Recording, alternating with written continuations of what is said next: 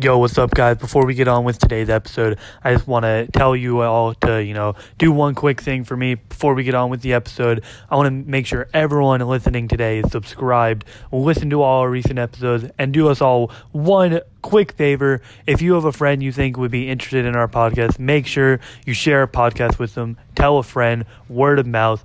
Do us a quick favor. Do that for us, guys. We love you all. I hope you guys enjoyed today's episode.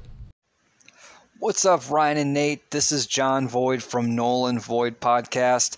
Uh, just got done listening to your Corey Wren interview. Phenomenal job, guys. Phenomenal job. Absolutely, uh, you know, you guys killed it. Love listening to anything FSU. Uh, it was a pleasure to actually be able to listen to this particular interview because I've, you know, I've kind of been wanting to know more about the recruits coming in, so you definitely nailed this this itch I've been trying to you know kind of get more information about uh, about the the young men coming into the program uh, to to you know pursue their dreams of collegiate. Uh, glory, as it were. So, uh, again, I just wanted to say a real quick thank you. Uh, you guys also uh, hit me up a little bit on Twitter as far as the follow. I appreciate that. I wouldn't have been able to find you guys otherwise. Followed you right back. So you guys have a great day, and I look forward to more content. Thank you very much.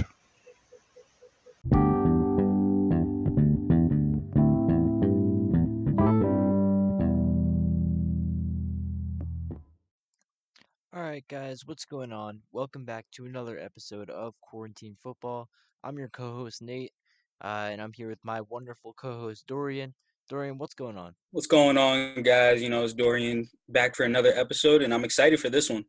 Yeah, definitely. I'm really excited because we've got our very special guest today, Jason Babin. How you doing, Jason? Hey, appreciate you guys having me on today. Yeah, absolutely, absolutely. Uh, so yeah, we're just gonna kick this thing off uh, with a question that we like to kick it off with uh, for all of our guests, honestly. Uh, so Jason, just uh, how did you know that you like when you were a kid? How did you know that you were uh, going to get into football potentially as a career or just as a sport that you wanted to play for a long time? Um, well, honestly, sports was kind of an avenue for me. I was uh, I was a bit of a troublemaker, so it kept me uh, kept me from getting in too much trouble, but I still managed to find my way in there. And um, honestly, being a professional football player, I really didn't uh, didn't register until I think maybe like my sophomore year of college when my coach Oh, called wow, me yeah. into his office and he was like, "Listen, you can do this if you want to do this." And I was like, "Oh shit, this guy, this guy's right." Yeah, And uh, you know, it was one of those aha moments, honestly. yeah, Definitely. absolutely. And you proved to have a really effective college career. You know, you were named to the Michigan University Athletics Hall of Fame. Uh, how how did that feel to be recognized like that? Uh, it was definitely it's definitely cool, uh, especially because I um you know I had my older two boys. You know they're old enough to see it and uh, be there and be a part of it. You know they're like, oh, dad, dad still does. Dad, dad played football, huh? I'm like, yeah, dad played football. I, don't, I don't I don't I remember all the years. You know, little kids. You know, in the locker room. I- There's these photo you know photos you find uh, pop up occasionally on your phone. You know, they're two years old sitting there in the locker room. You know, next to a bunch of uh, football players. Um, you know, after the game, you know, they don't. I don't think they really remember it, but. It was it was cool for them to be a part of it. Yeah, definitely. And I think to kind of like bounce off of that, you know, uh, like after your college career, what was it like getting a call on day one of the draft? You know, late in the first round. How was that? Um, that was pretty unique. Um, I decided to have my party in uh, my hometown.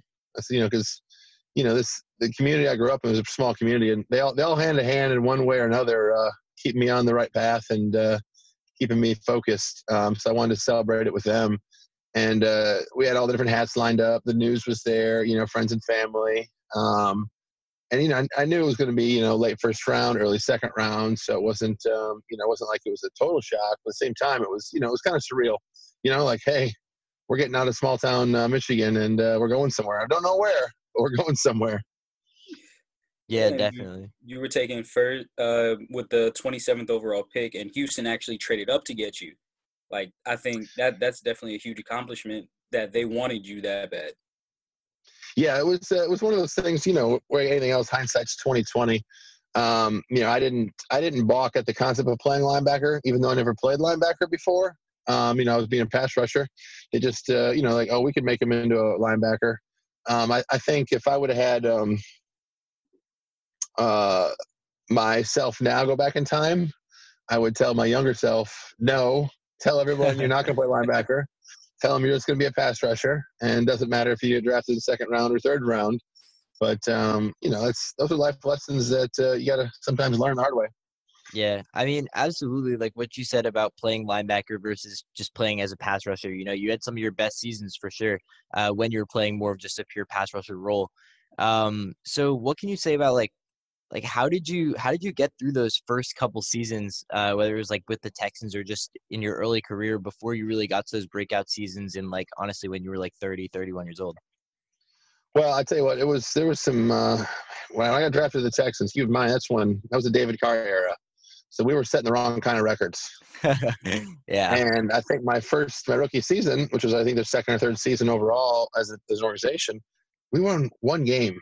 Like I don't, I don't, and I've been a part of some, you know, teams that weren't weren't so good. But for all of my years from any sports, I've never been in a situation where it was we won one game. Like it was bad, you know. And then we won four games, then we won five games, or it was just like it, it wasn't a fun experience. So compound on the fact that I, you know, couldn't really, you know, find my groove or figure that position out, you know, because by, by the time I figured that position out, I think I was playing line or playing defensive end again. And, you know, just be, it's a little easier too if you're on a team, like say I went into a Baltimore or, you know, team where it was just, they were a really good team, you know, where I got yeah. to, you know, got to learn my way in and, you know, I'm pick and choose situations and, you know, give set, set my, you know, like coaches would let's say, set them up for success. Listen, it was every man for itself. You know, I think I might have averaged like 89 snaps my rookie year, you know, including special teams. Like it was, it was, it was. Listen, every man for themselves. If you can make it, you make it. If you don't, you don't. It was, uh, wasn't the greatest experience, that's for sure. But um, I'm not the kind of person that quits or gives up. You know what I mean? So yeah, I just kept fighting, kept showing up, and uh, honestly, that's that's what that's really what it takes, you know. And, and nowadays, I coach, you know, obviously, I have a lot of uh, real estate agents, loan officers, and you know, different leadership employees with my companies. And I'm like, listen, the basic thing show up every day, work, put put it in, and you're going to get the results. You know, don't don't don't overthink it. And uh, there's there's there's no magic magic sauce. Just do the work. Yeah, absolutely. You know, like you you kept showing up throughout your entire career. Uh, that's something that you. I mean, you were you were always available on the field. Like for most of your career, you're always available on the field, and I think that's definitely one of the most admirable qualities about your career. You know, uh, and like you were talking about how you found it pretty hard to just stick like on a team like to really get uh get involved as as a linebacker or even when you had to transition back to defensive end um so what would you say was like the most difficult part of just being a like a journeyman being on seven teams in the nfl um, well, I'd, I'd say nothing to do with football related. Cause I'm I'm thick skinned. I can I can deal with whatever. But uh, you know, moving your family, you know, from from team to team, place to place. When the kids are little, it's easy. You know, they, they don't know any better. They don't really have, you know, friends in school. But as they get older, you know, it makes those decisions a little more complicated, a little more difficult. Um, you know, so even some of the teams I was on where, you know, I just, I'd be gone for the season, you know, and come back the off season, you know, just to keep them stationary. So I would say for me, that was the most difficult part. And ultimately I was like, listen, I think I've, I think I've had enough because my kids are at the point now where I want to coach them in sports, be around them more. And I want, I want to see them every day. And, uh, you know, I, I just couldn't, uh, you know, couldn't deal with that uh, that separation anymore. Yeah, I mean, you, you see that you see that a lot with journeyman guys, you know, or e- even a guy like Peyton Manning who had his home in a, in a certain place and then would just leave and come back in the off season because he he wanted to keep his family in a certain place. And I definitely admire that about you. You know, it's it's awesome that you know you you're, you're not selfish. Like you, you're you're thinking about other people and you definitely thought about your future yeah and plus I, I, had a lot of um, you know i had a lot of personal you know and business things that i wanted to do after football you know so having a place where i could do that and having you know kind of a, a base set up was was also important to me. So i'm a i'm a planner you know i prepare for mm-hmm. for all kinds of different stuff so having a plan is important. Yeah, yeah and and i think just like on the on the topic of like you being a planner uh, you know, there are some guys who uh, there are some guys in the NFL who kind of like uh, they have a lot of health issues, especially over longer careers, like the one that you had. Uh, how were you able to uh, how were you able to plan and stay healthy and stay effective throughout such a long career? Um, honestly, I took I took my rehab and prehab and recovery really serious, especially the second half of my career. I mean, I had you know, my own almost I would call it a training facility set up at my house. I had a hyperbaric chamber I slept in, you know, three or four nights a week in the, you know, during the season. I had you know tubs, lasers, stem, you know all kinds of different stuff, you know for for my rehab and, and recovery, icing, and stretching. And you know I integrated yoga in 2009 into my you know my routine, and uh, just taking that seriously and taking care of your body um, is one of those things that uh, you know people overlook, and uh, it's, it's it really makes an impact. Yeah, I mean, you hear you hear a lot of athletes now coming out and saying, "Okay, I need to do better with my training, better with rehab," and their their careers are starting to last longer, and they're they're actually getting injured a little bit less because they're taking that seriously. Yeah, honestly, I think um, with the virtual OTAs, like some of um, you know my friends now that are still playing, they uh, they're like, listen, I've had just time for me to train, train the way I want to train, take care of my body. You know, because every everybody everybody's different. The way your body responds, recovers, what it needs, you know, to to improve. And uh, when you're in sometimes you're in those OTA team settings, camps, you know, you're just you gotta have to do a little more cookie cutter stuff. And it's it's not advantageous from an individual standpoint. It's it's it's helpful from a team standpoint and you know a group growth but uh, having having a nicer off season, a bigger off season, I was, was something I was a big fan of because you know, one, I took I took it seriously, so it wasn't like I showed up not ready. Um, but it was just nice to be able to individualize it. And I know a lot of guys are they're, they're like, man, I'm feeling great this season. So once once everybody gets to go back, I know it's gonna. I think they're gonna watch the health and recovery for the guys who took it seriously. Um, really, those numbers are gonna look really good. I think.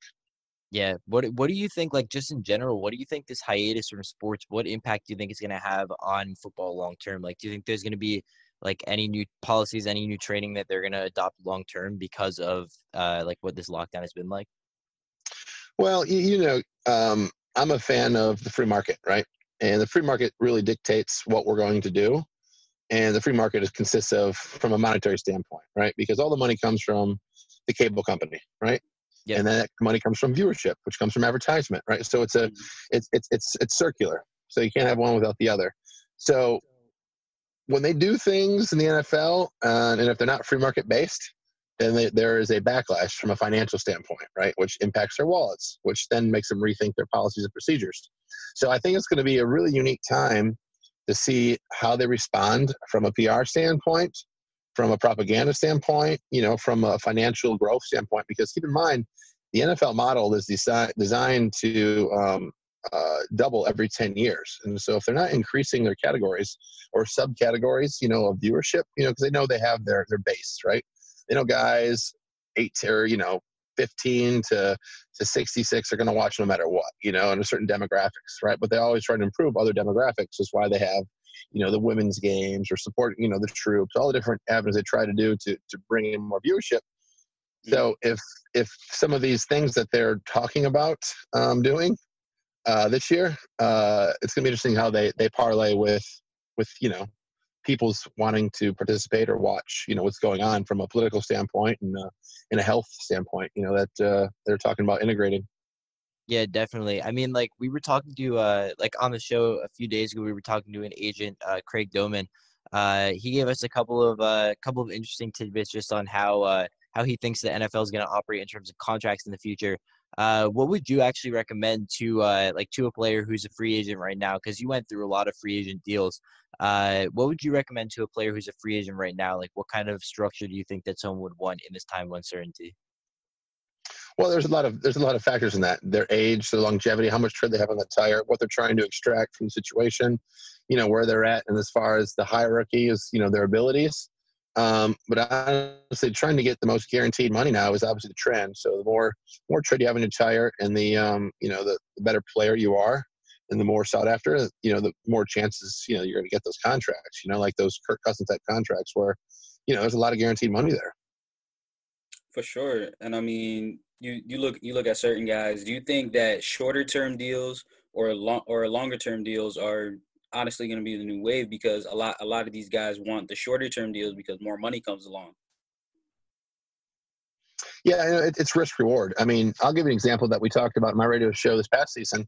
Um, Ngakoue here in uh, Jacksonville, right? Oh, absolutely. They yeah. put a they, mm-hmm. they put a real nice deal on the table for him, and he wanted to go to free market, you know. And I don't think that worked out quite as he planned, you know. Now, as looking hindsight, should have taken that deal. That was a sexy deal.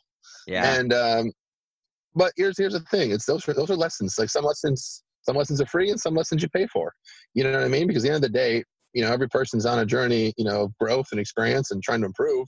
So I, I, I know he's going to learn from that, you know, because I always tell players, we deal with a lot of the players from, you know, real estate standpoint, finding them properties around, you know, different, different states, you know, when they get drafted um, to an investment standpoint. Um, and I always explain to them, so listen, your agent works for you. Your financial advisor works for you.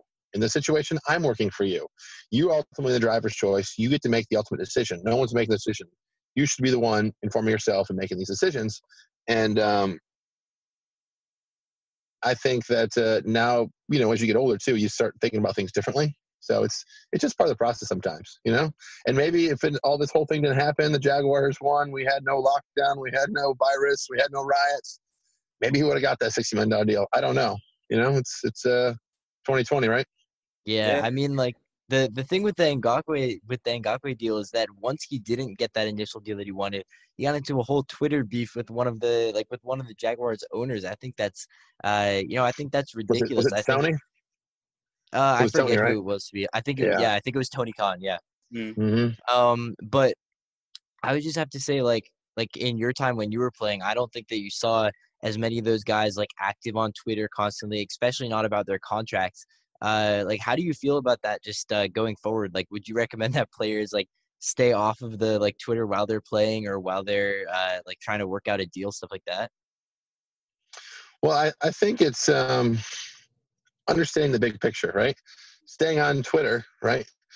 But doing it in a way that, you know, and, and I think I even said this during this whole situation. I said, do it in a way that frames them as the bad guy. You know, take the high road, be positive, let them look like the assholes, you know? But they're baiting you into looking like the asshole, you know? Yeah, Don't don't take the bait. Mhm. You know what I mean? They're businessmen. This is a business. Yeah. Learn how to play the game, right? If if if you don't know you're in the game, sometimes you make bad moves because you don't know game's going on.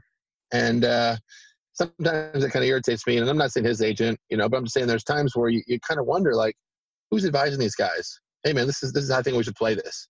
You know, this is this is maybe an avenue we should explore. Let's let's try doing it this way you know? And i think a lot of times people that are around some of these guys um, are yes men you know and say hey you know and I, i'm friends with plenty of guys that still play and they you know call bounce things off me and i'll tell them hey that's a stupid idea. Don't do that. You know? Like i have no problem saying that. You know that's that's dumb. That's absolutely not.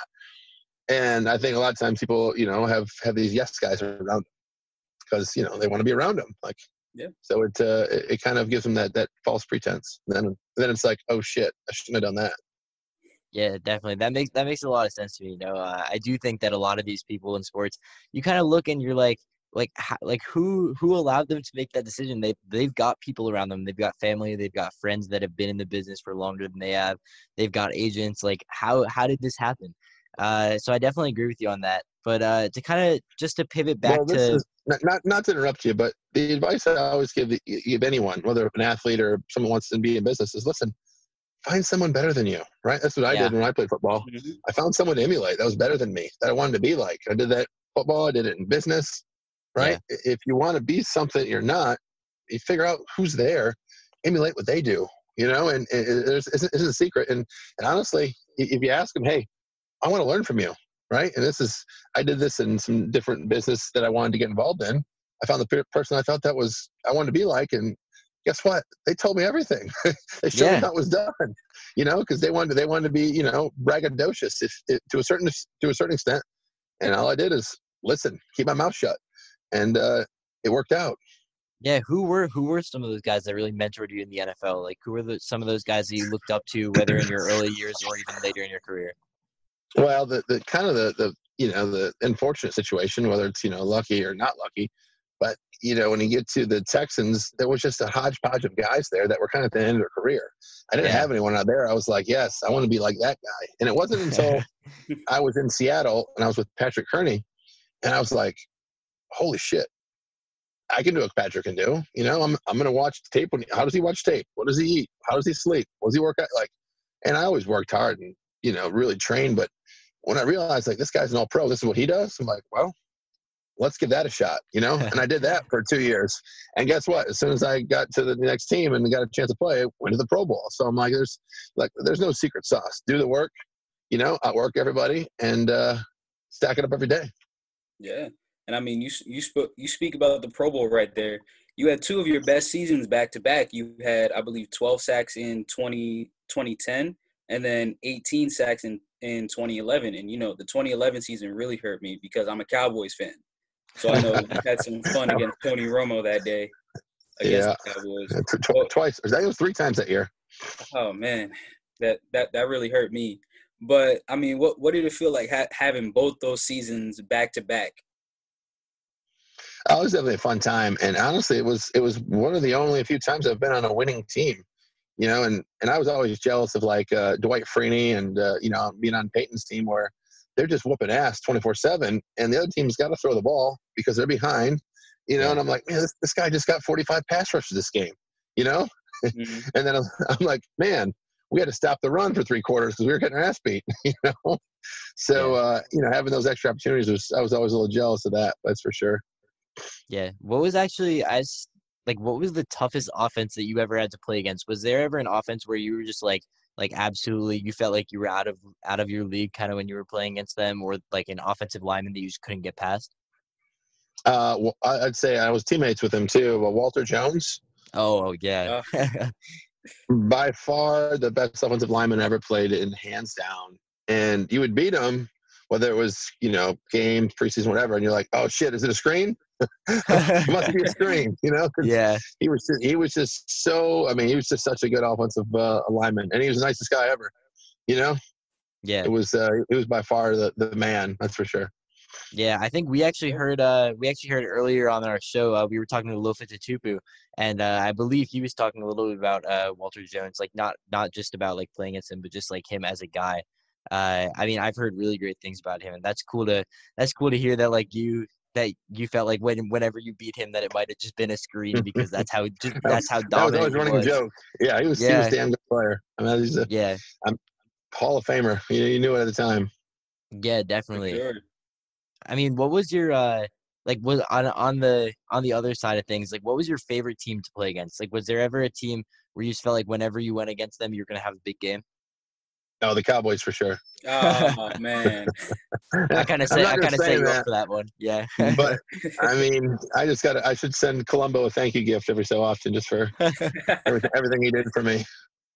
yeah, absolutely. I'm, I mean, we we've got we've gotten better, you know. Still, still we, we're working on that Super Bowl. Uh, I know we say that every year, but you know, Yeah, just keep keep working on it. That's all I can say. keep working on it.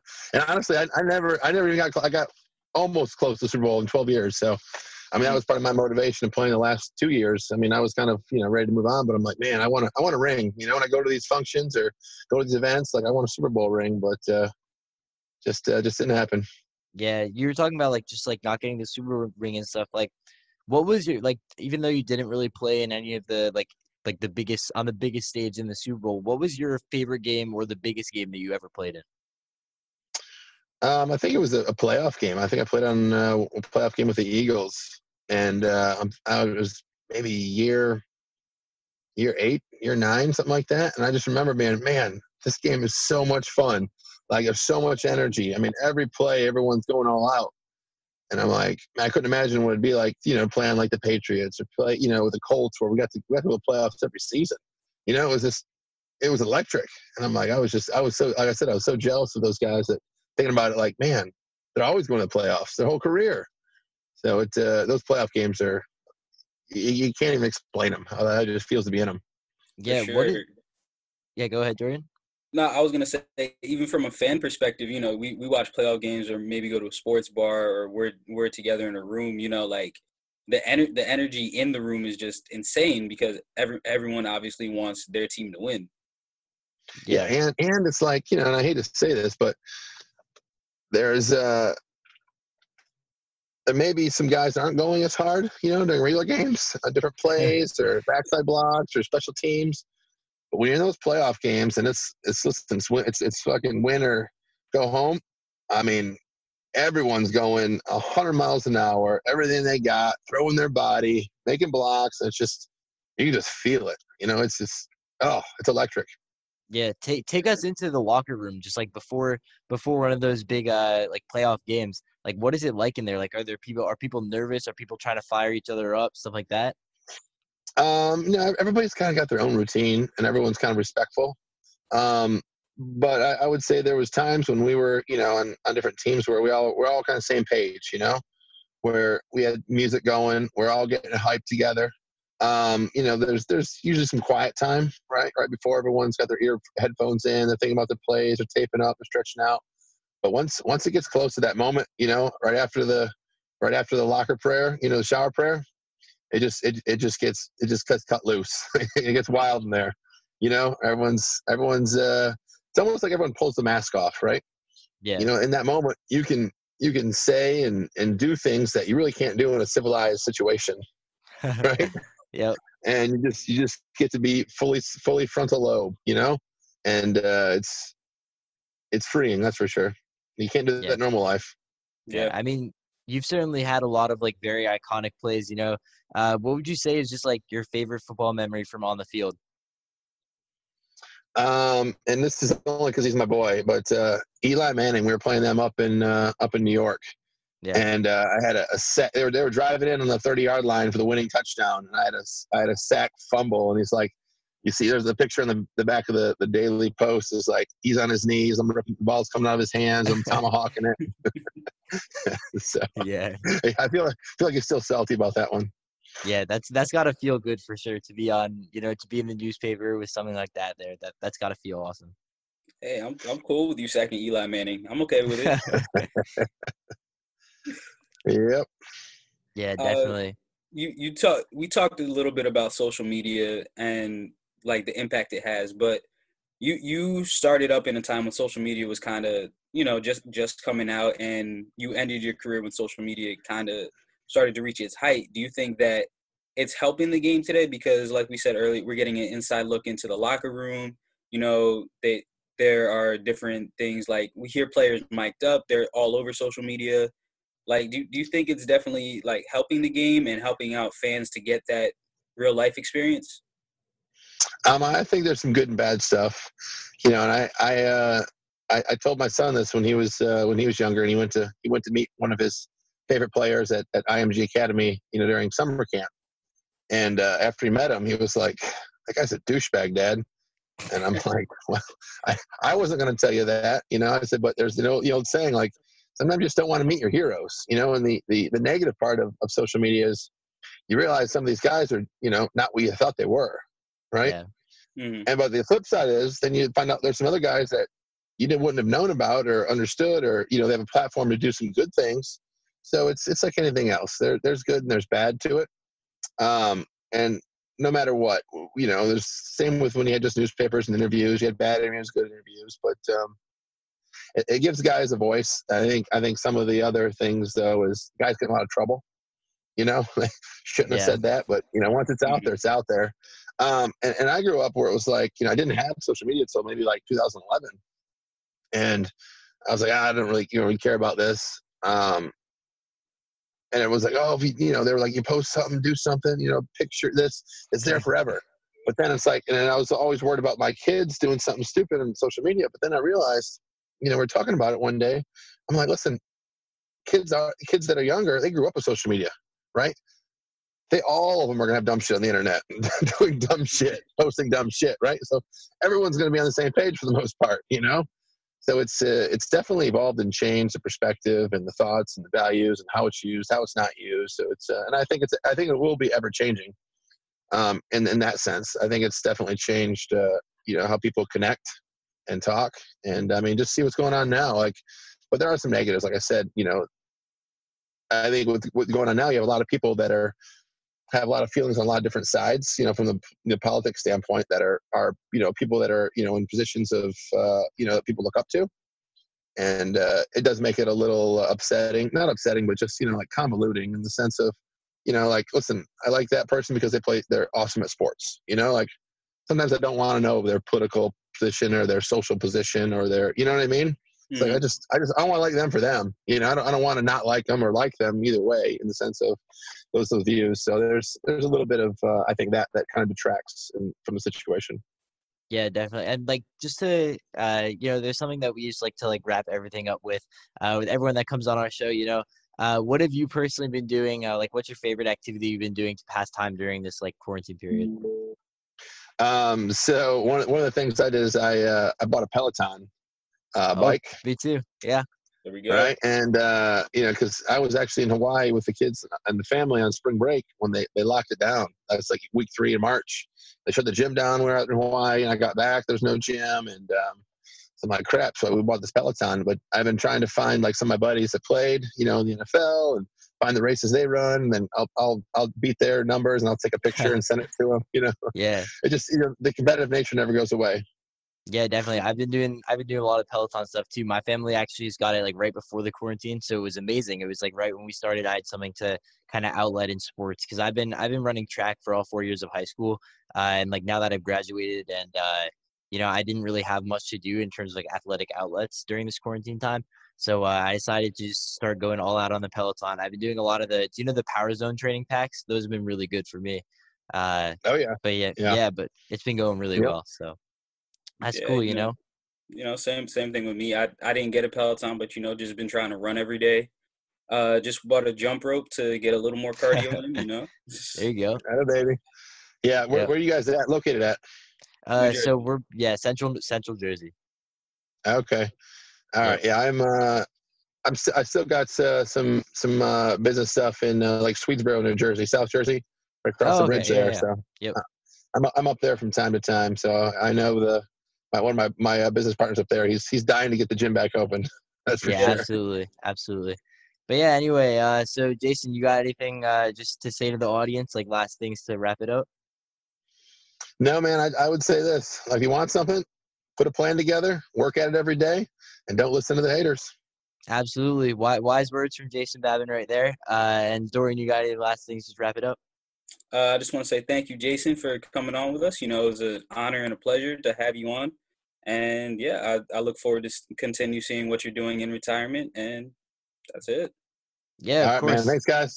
Yep, thank All right. you.